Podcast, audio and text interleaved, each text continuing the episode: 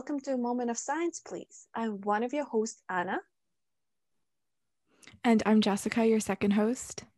Today we have a Dr. Amy Ramsey on our podcast, who's a professor assistant in the Faculty of PharmTox. Welcome, Dr. Ramsey. Thanks so much. Thanks for having me. Uh, to start with, if you could please introduce yourself and tell our audience a little bit more about you and your background and education and what really interests you about the field of neuropharmacology. Sure. Uh, so I um, got my bachelor's degree in microbiology at the University of Kentucky. And um, I'm a, an American. I guess I should say that first, that even though I'm living here in Canada and I've lived here for 12 years, I um, was born and raised in the United States. Um, I grew up in Ohio and then went to Kentucky for my bachelor's degree. At the time, I was really interested in genetics, and the closest I could get to a degree in genetics was a degree in microbiology, because that's where a lot of uh, genetics was um, discovered. So then I did my um, graduate training at the University of North Carolina in Chapel Hill in genetics and molecular biology. So I got my PhD there. And then after that, I did my postdoctoral training um, at Duke University, working with Marc Caron. And uh, his lab is, is really where I got my training in neuropharmacology. And so then, after doing my postdoctoral work, I got my position here at the University of Toronto, and I've been here in the uh, Department of Pharmacology and Toxicology for the past 12 years. And uh, my interest in neuropharmacology, I think, sprang out of my interest in the brain. And, uh, you know, I, one of the things that's really interesting about drugs that affect the brain is that we can really see how much of our personality can change depending on a medication. So there are medications that can, um, you know, make you sleepy when you're not. Otherwise, they can make you wake up when you would rather be sleeping. Um, they can, you know, cause you to panic. They can take away all of your fear. Um, they can make you sad. They can make you happy. And and I, I think it's really um, it's really amazing when you can go from being in a very bad place like having a depression and then moving to a place where you have a much more healthy emotional regulation. So um, this it's a it's a very powerful thing. Um, you know drugs that affect the brain are are of course very interesting and show us um, what is possible what is possible for the brain that sounds awesome um, thank you so much for sharing your story. So, our second question focuses a little bit more on your research. Um, so, your research focuses on the NMDA receptor, which regulates the formation and maintenance of synaptic connections between neurons. How did you end up specializing in NMDA receptor biology in the midst of such a vast field as neuropharmacology?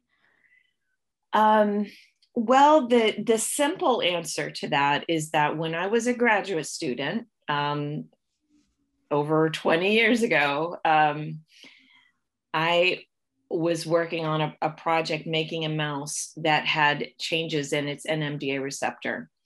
And the reason why this was interesting to us is, is because, as you said, the NMDA receptor is really at the heart of what makes neurons interesting and in the sense that they can change after experience. They're not the same cell that they were before. And and to be able to change with experience and grow and the fact that the brain is never the same you know from one day to the next we're continuing to change who we are how we think uh, all of our experiences at the heart of that really is the nmda receptor. So once we had the ability to make mice that could carry specific mutations, one of the first ones that people wanted to study what were you know the genes that encoded the NMDA receptor. So really early on in making genetically modified mice, people were making mice that uh, had mutations in the NMDA receptor.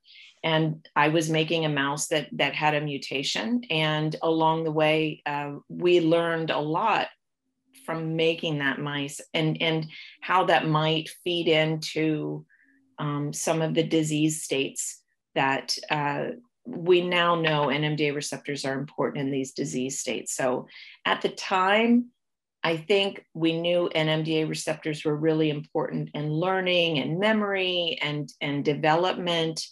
Um, but I don't think we appreciated at the time how important they are in some diseases like schizophrenia and autism. And so making those mi- mice, that, that really helped us start moving in those direction and looking at those diseases through the lens of the NMDA receptor. Thank you for bringing the po interesting point about how we our brains is constantly changing and the importance of NMDA receptor in our lives. So one of your most recent research paper in which you were co-author is titled Consequences of NMDA receptor deficiency can be reduced rescued in the adult brain. Could you give us a little bit summary as what uh, your research focused on and why you decided to explore this relationship? Sure. Um, okay, again, we have to go back to when I was a graduate student. So that was apparently a really formative time in my life. But when I was a graduate student, I made a mouse and it had low levels of NMDA receptors. And it was it was viable it could live but it had a lot of cognitive impairments. There were a lot of brain functions that were disturbed.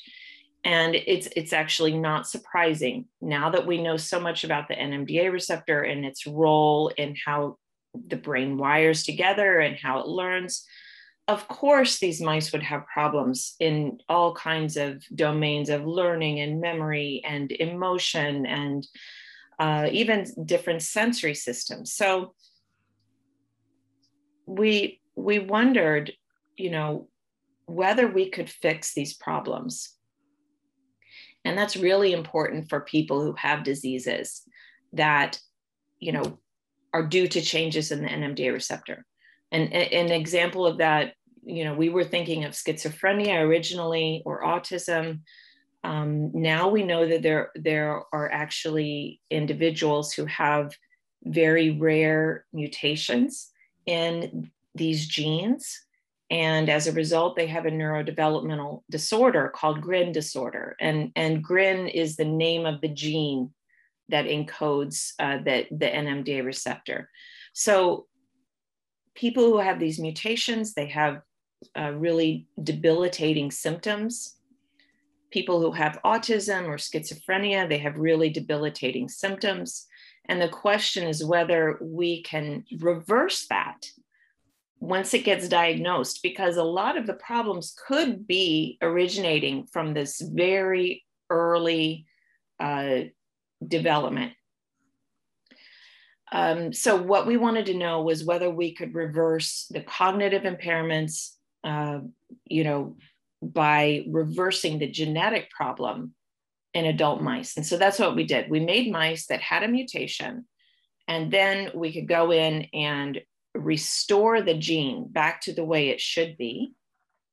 And, and then we look to see if we did this in adult mice, could we fix their cognitive problems? Could we fix, um, you know, some of their emotional problems? And, and so uh, the answer was really surprising. A lot of things could be normalized, even, even if you have a mouse that's, that's developed from the moment of conception with very low levels of NMDA receptors, you could restore the brain function uh, just by fixing the problem in an adult brain. So that's that's a huge, huge discovery and and really hopeful for um, for those people who have these disorders to know that you know once we find the right medicine or the right therapy, their brains have enough plasticity that they can change and improve with the right treatment. The finding of your research paper is so fascinating. How small thing can change a huge like person personality or like how he think. It's really impressive. Thank you. Yeah, sure. I agree. It, it was stunning to to me to see. Um, it is to see the mouse get better. To yes. see the mouse get better, I, because I had been working with these mice for 20 years and could, you know, I was used to handling these mice. They have a lot of problems, and then to see that when we did this one change to their gene, they got better, and and that yeah, that was very exciting to see. It's really impressive. Thank you. it's so cool that you worked so early with such amazing things. Like in your PhD, you that set up the rest of your career. So it's really nice. Um, I was very lucky. Yeah. Um, so, for our next question, we wanted to talk a little bit about limitations of studies. So, almost all studies have possible limitations, and therefore their results should be interpreted quite carefully. Can you talk about some of the possible limitations of the study and how they can be accounted for in the future? Yeah, well, uh, all of my work is with mice. So, I think the, the biggest limitation is always going to be that um, things don't always translate between mice and humans and I think there's lots of stories of situations where, you know, we've found medicines that work in mice and we've cured lots of diseases in mice, but that doesn't always mean that we can cure them in in humans. And so that I would say that's the biggest limitation. There's lots of ways that we're trying to improve that. Um, you know, it, it's very difficult when you don't know the reason for the disease to be confident that your model is the best model. And so for things like schizophrenia or autism, in, in a very, those are very vague diagnoses. They, it, it can be due to many different causes. Some environmental, some genetic, some a combination of environments and genetics. And so, you know, there's there, if if you just study one model and you find a medicine that makes that model better, doesn't mean that's going to translate to the very diverse clinical group that get all gets this diagnosis of, of schizophrenia or autism. When you start talking about genetic diseases where you know the exact misspelling that led to the disease, then I think you can be more confident that, well, at least we're going to make the same misspelling in a mouse and and you know we'll be able to find a medicine that will make the mouse better. It, there's a good chance that it could make the patient better. Um, so i think that we've had more success in those situations than we have where we don't really know the reason for the disease in the first place.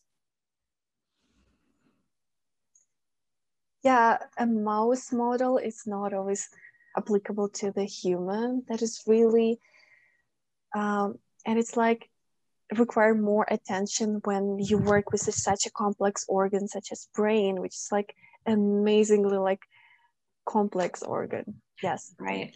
yeah i think that that um you know mice and humans we we might be very similar in our in our um, cardiac system or in you know our um, autonomic nervous system. But when you get up to the to the you know uh, cortex and to a lot of this higher um, reasoning that of course there's a lot of differences. And um, and so it's not, it, it's really not that surprising that it would be difficult. And and there's always a tension when you're working with animals. It's it's tough to work with sentient creatures you know it's and the closer the more sentient they are the more um, difficult it is to do those studies. So i think um, the scientific community has kind of agreed to work on uh, animals that are kind of just complex enough that they can approximate the, the human brain, but not so close to humans that there are you know really difficult ethical decisions to be made. Mm-hmm. Really interesting. In your 2020 paper, A Role of Endothelial NMDA Receptors in the Pathophysiology of Schizophrenia, This review showed that non-excitable NMDA containing cells can potentially contribute to the development of schizophrenia. Could you please explain the significance of this finding? Okay, sure. So, um, so one of the things that's really interesting is that if you take a healthy brain, healthy person, and you give them a drug that will block their NMDA receptors, they will experience symptoms that are very similar to schizophrenia and they will behave as if they had schizophrenia. So there's a clear connection between NMDA receptors and the pathophysiology of, of schizophrenia. But when we when we give those drugs, we always think, oh, well, the drugs are, are only affecting neurons. And it turns out that NMDA receptors are present on more than just neurons. They're present on um, all the different cells of the brain at much lower levels, including um, the endothelial cells. So, the endothelial cells are the cells that make up all the blood vessels. So, they are the cells that make the tube that carries the blood. And so, you know, what are the what are those NMDA receptors doing on those cells? Um, and do they play any part in in diseases like schizophrenia?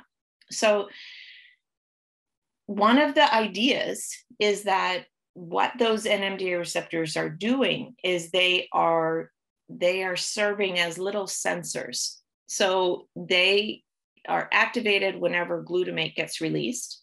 And if a neuron is releasing a lot of glutamate, then um, that means it's firing a lot. And if it's firing a lot, it needs a lot of energy. So the, the NMDA receptor could be acting to kind of pick up this change in neuron activity and then adjust what the endothelial cells are doing to send more energy to the brain. So what would an endothelial cell do? It would it would relax so that the diameter of the blood vessel would get bigger. And it would also increase the glucose transporter. So the more glucose transporter there is on those endothelial cells, the more sugar will get into the brain. And those are the the things that the that the um, brain needs. It needs sugar, glucose, and it needs oxygen and and that it will turn into the ATP that it needs to fire to keep going. So if your NMDA receptors are blocked, if they're not working, not only are you going to have changes to the neurons, but you might also have problems in your energy delivery. And if you don't have good energy delivery, well, you, your brain isn't going to work properly. I mean, if you've ever been, you know, where you have very low blood sugar, you know that you're not uh, thinking very well. You know, it's very hard to do complex math or uh, translate a, a language if you're if you don't have good blood sugar. And so, our what we wanted to bring up in this review was maybe um, some of the symptoms in schizophrenia are due not only to NMDA receptors in the uh, neurons, but also NMDA receptors in the blood vessels. So that's the, it's, you know, it's really just a pointing out the importance of NMDA receptors in other cells besides the neurons of the brain.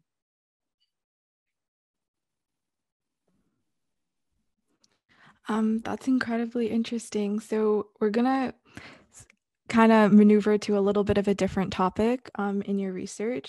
So, a lot of your research focuses on the neuropharmacology behind schizophrenia. Currently, there exists only medication to alleviate the symptoms of schizophrenia. Do you see a potential quote unquote cure for schizophrenia in the foreseeable future? Um, so, more of like a broad span question and thinking about whether the fact that schizophrenia and the diseases that you're studying present themselves on a spectrum. So, if there ever really would be a cure for that.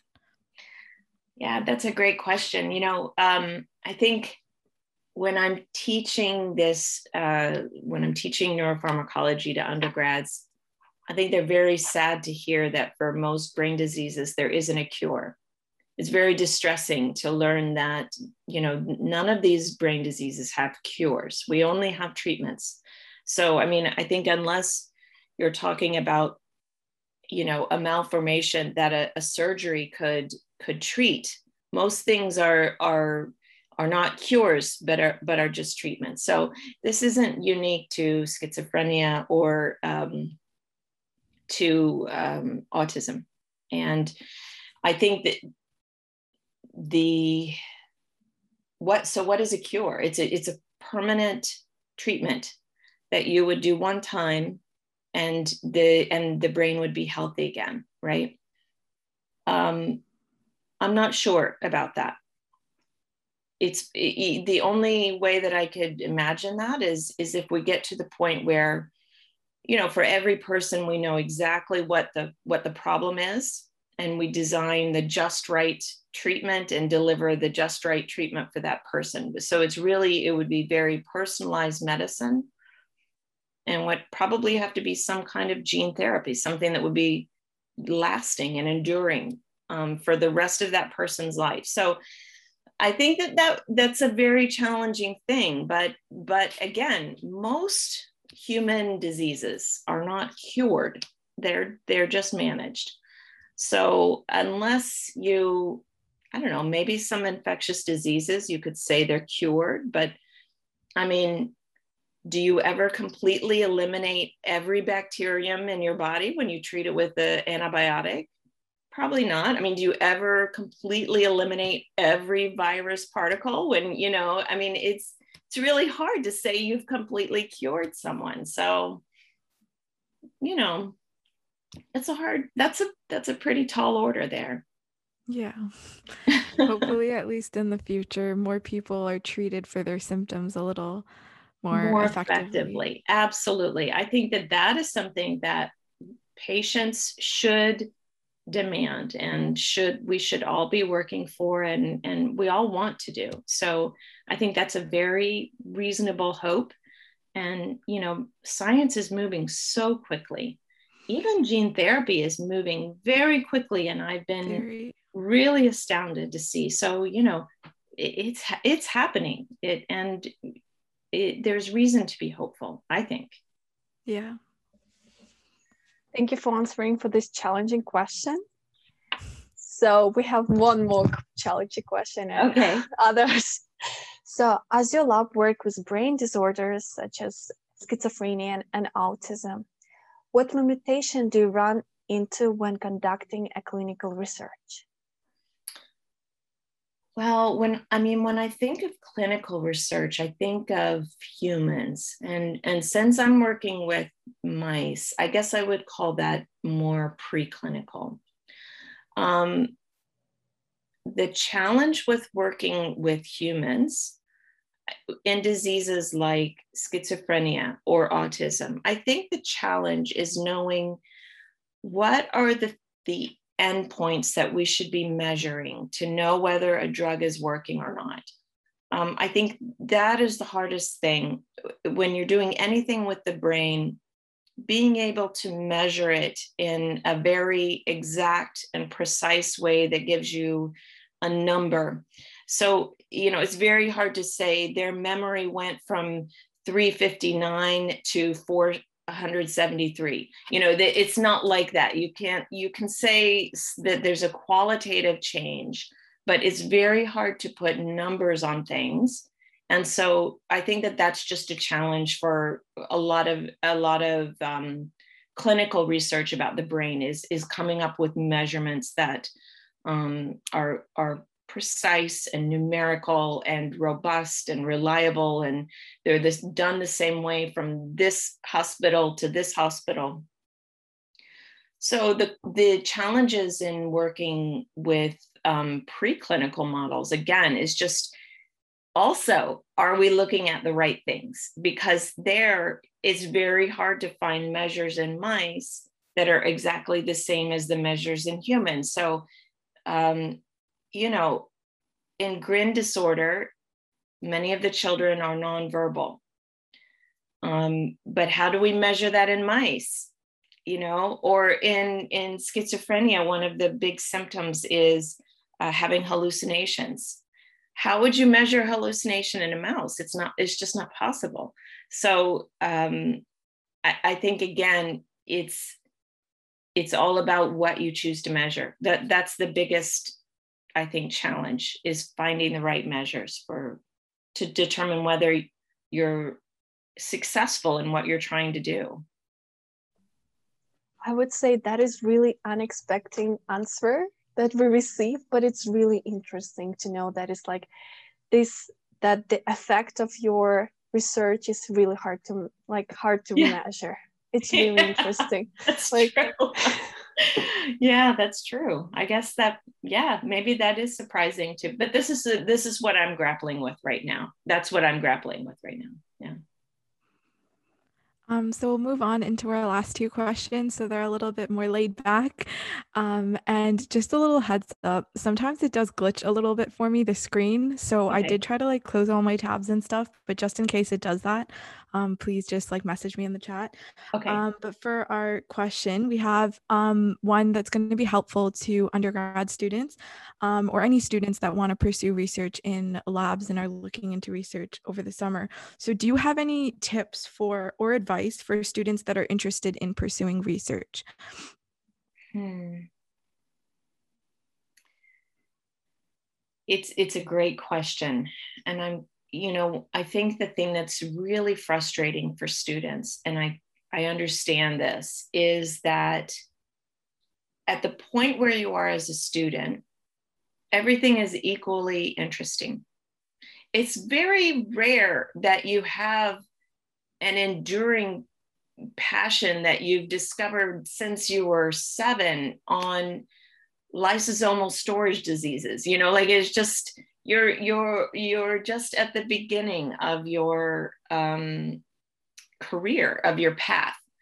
And it will be a while before you find the thing that you love that that gives you purpose that you are excited to go into the lab to find out the answer. So i think that um, what you should be looking for in your first experiences. You should be looking for an environment that is appropriate for an undergrad. There are some labs that are great labs for undergrads. Um, and some of this is going to be through word of mouth. But if, if, you know, you're, you're just going to have to do a little homework and find out where are the undergrads going um, where where are they getting placed and did they have a good experience or not? So i think that talking to other undergrads maybe ones that are a year or two older than you would be really helpful to find out just where can i get a good experience? You want to know does this suit me? Is this um, is this lifestyle something that i would like that fits with with who i am? And and then as you as you learn more and more you might decide oh i really want to work with patients. I want to work in a clinical lab. Or i really like working with cells and and proteins and dna and or i really like studying the brain and i like um, working with animals and and watch how they make decisions and you know uh, watch them behave and and you know how a drug might change their behavior. So um, I think the first thing is just tr- trying to get some understanding of what the lifestyle is and what kind of character traits you know you would need. There's not any one perfect profile for a scientist. I think there's lots of different profiles and i think that that you look for the one that suits your personality. So I I can't I can't give more than that except just maybe try and know yourself a little bit and um, and figure out what what type of environment works best for you. Do you need a lot of people? Do you need um, to kind of be off on your own being quiet? Um, do you you know do you like meeting patients and interacting with patients or do you love just going on the internet and doing searches and you know digging through data and, and there's all types of science out there so i think the other challenging thing is just that research opportunities are, are still hard to find.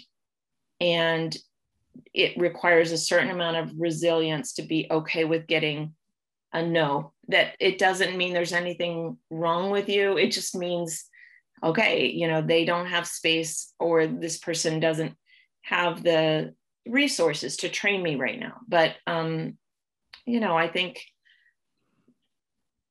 eventually most people find some experience and then once you get your foot in the door that will lead to other experiences so there's just a certain amount of persistence that that students need to have to get in the door and then um, and then they can go from there to figure out what works best for them Thank you. That was a really thorough answer.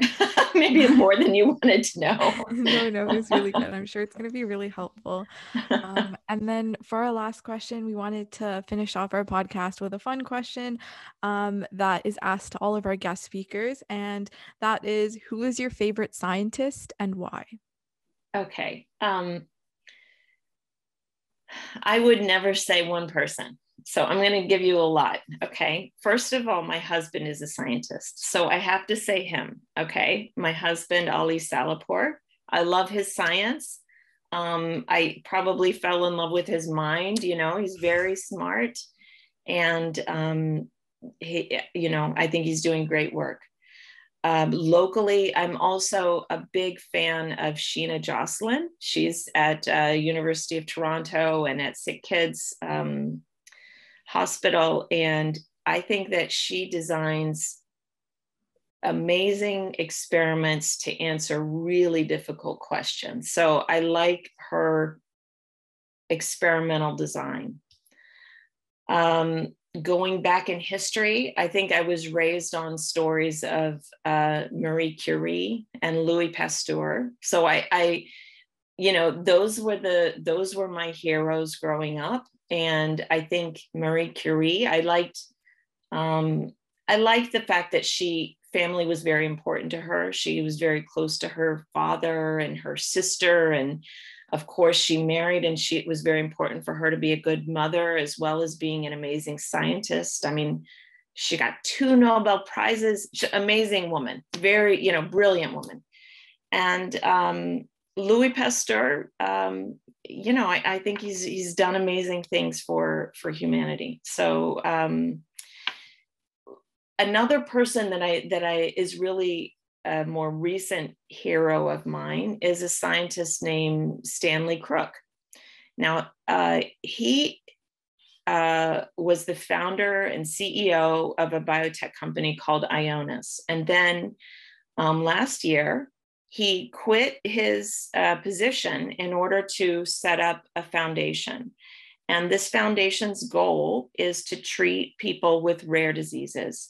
And so he has raised all of this money and he's convinced all of these people to donate their um, their expertise and their uh, resources so that um, people with rare diseases can be treated um, because he says, you know, um, there's there are no pharmaceutical companies that can do this.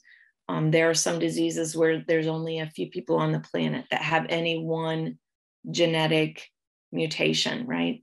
And so their their only hope is is his model, and and the model is that people apply with their doctor and they say, "This is my genetic disease and this is what we know about it. Can you help me? And then they the foundation puts a panel together. They look and and see can this person can we help this person uh, with antisense oligonucleotide therapies. And then if they can then they will find a cure for that person. And they will develop the medicine they will develop the treatment plan they will go to fda and get the uh, all of the regulatory approvals and do everything they can to treat that one person. So i i find him amazing that he is doing this that he has donated his own money to this cause you know he's donated 10 million dollars of his own money um, for this foundation and he's doing this because he feels that it, it he he has a moral obligation to to help these people I so I find him to be a hero, um, and it's really encouraging to see that there are people out there like him.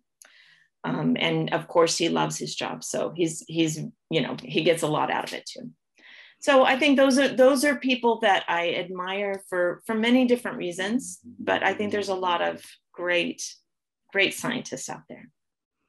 Thank you. Those were some wonderful choices. okay, so with that question, that wraps up our podcast. So thank you so much for coming on it. It was a pleasure to speak with you. Um, and yeah, that's it. okay, great. Thanks so much. A pleasure to speak with both of you all. Good luck with your podcasts. Thank you. Bye. Bye. Oh, you're muted. Dr. Ramsey, you still here? Yeah. Oh my God, Dr. Ramsey, thank you so much. Like, pleasure. Really love how you discuss about your work and really how you like encourage other new student to get involved, like to get in touch with like upper year student and like yeah. to explore yourself. Because like that is a challenging that we meet like everyone like in undergrad meet.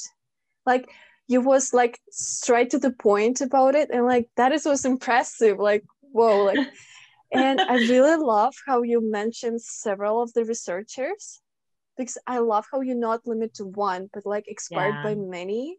That is what like student have like should focus on to be like grab the most from many people rather than That's just right. focus on one. It's like really nice.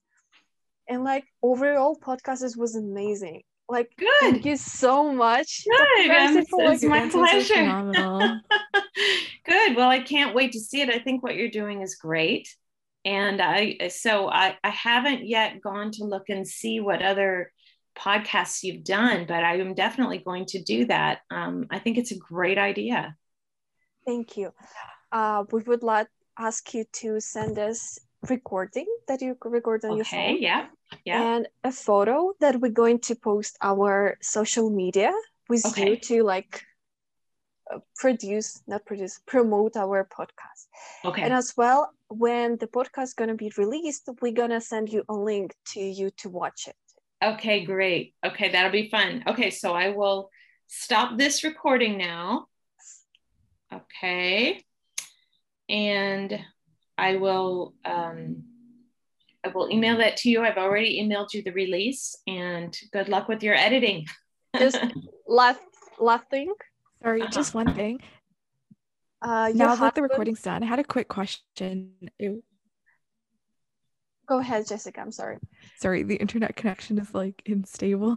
Um, yeah. So I had a quick question. There was one question in the beginning where you started talking about how when you're studying mouse models, it doesn't translate that well because the brain is different. Um, brain is a different organ for humans. Um, the is it like the the whole brain that's different, or is it that the disease, like the the ones that you're studying, the like schizophrenia, autism, Gren's disease, is it that those present themselves so differently in humans? Is that what it like? Is that why it doesn't translate well well, you know, at the kind of at the cellular level, a mouse neuron is not that different from a human neuron. So it's really, I think, the way that they're connected and and just the number of neurons. I mean, like our brains are bigger, so we can do more calculations, you know, and and I think part of it is just that the brain is designed to suit the needs of that organism. So what the activities that humans do. Like eh, you know even if you just think about the types of foods that we eat the, the way we get our food the way we um, find a mate all the things that we need to do to survive how important social interactions are for a human versus a mouse. I mean they are social but they're not as social as humans. And um, the way they get food you know they are prey they have to be very careful about um, being out in the open and um, you know they're nocturnal we're diurnal there's a lot there's just a lot of differences in the in these organisms and the brain is adapted to help that organism do what they do so we do different things and um, no one does what humans do. Like there's no brain that's going to do what we do. So, um, and if if there's one that's close, we sure wouldn't want to be experimenting on them, you know. Yeah. So, yeah, I think it has to do with the number of cells and the way they're connected. Okay, thank you so Yeah. much for that Yeah, insight. sure. I was curious because a lot of times when I like look at different labs or like research in neuro, whether it's like neuropharm or something else, um, yeah, mouse models are quite common, like quite common of an appearance from what I've gathered. Oh yeah, yeah, Um, so I was just interested to see that. Yeah. Yeah, thank yeah. you. hmm Well, thank you again. We wish you a really good, wonderful day. Thank you. You too, both of you. Bye. Thank you so much. Bye bye bye. bye. Okay, Bye. bye. Thank you.